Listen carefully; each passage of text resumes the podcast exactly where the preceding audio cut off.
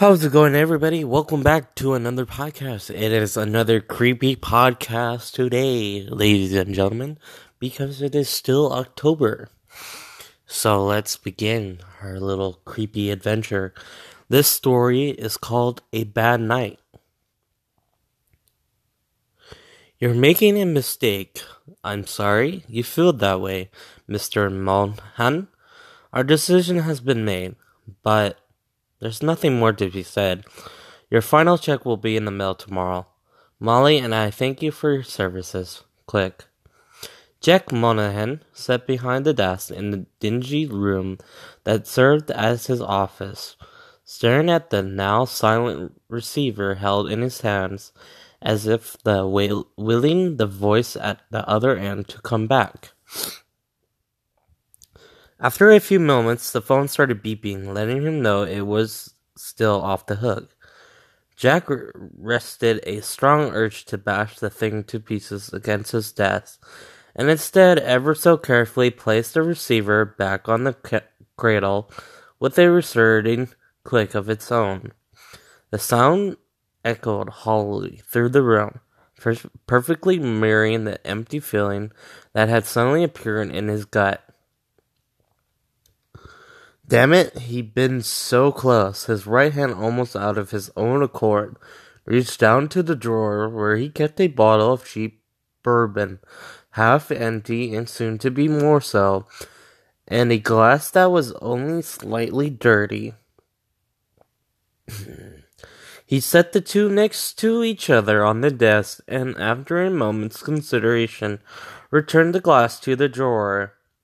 He removed the top from the bottle and took a long, shallow, and slow burning sensation, traveling from his belly up to the base of his throat, drove the empty feeling back ever so slightly.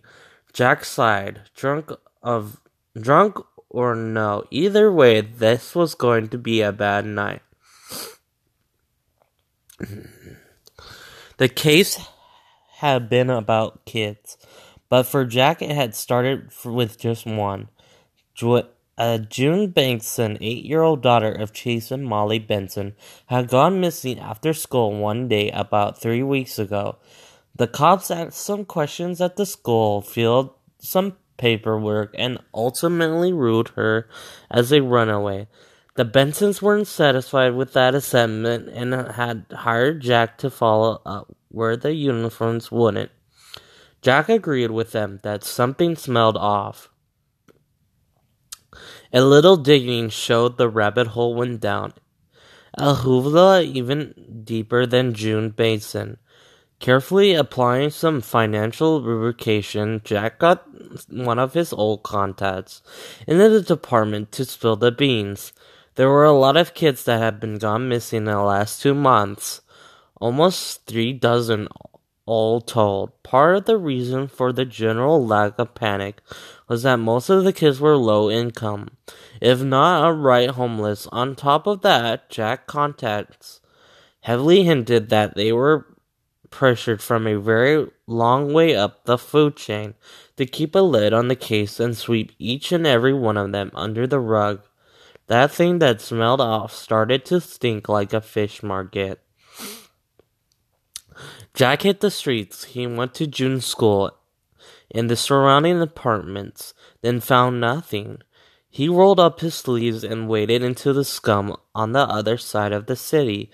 He canvassed the halfway houses, the tent city under, Eastbrook Bridge, the Wakeside slum where cops would only go in force. Everywhere he went, he asked the same questions. Has anyone seen anything? Does anyone know about these missing kids? For a week, he was disappointed until finally he got a bite. The informant was obviously a junkie and was even more obviously looking for a fix, but he said he'd been seeing something, namely two goons in suits shoving a black bag over a young boy's head and throwing him into an unmarked van outside a cracked house.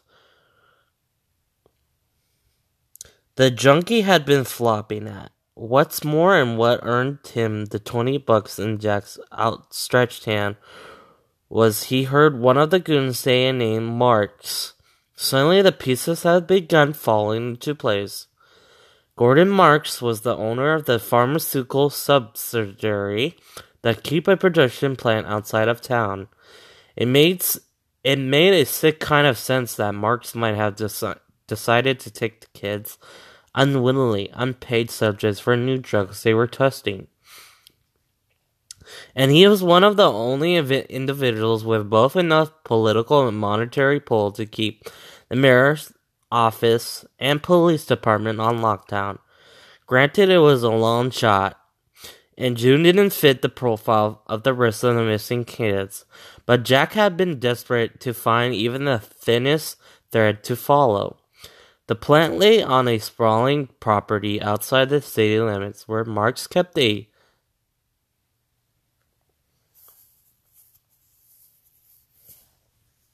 where Marks kept a house that served as his primary residence when he was in town. Jack had been sub- uh, suppressingly staking the place out of for the last three days and had been severely has been seen severally unmarked vans driven by pairs of suit wearing tough wearing toughs coming and going from the main entrance of the compound. He's planning on taking a closer look tonight, but then him but then out of the blue he said thanks, but they wouldn't be needing him to keep looking into Jude's disappearance. After all, end of discussion.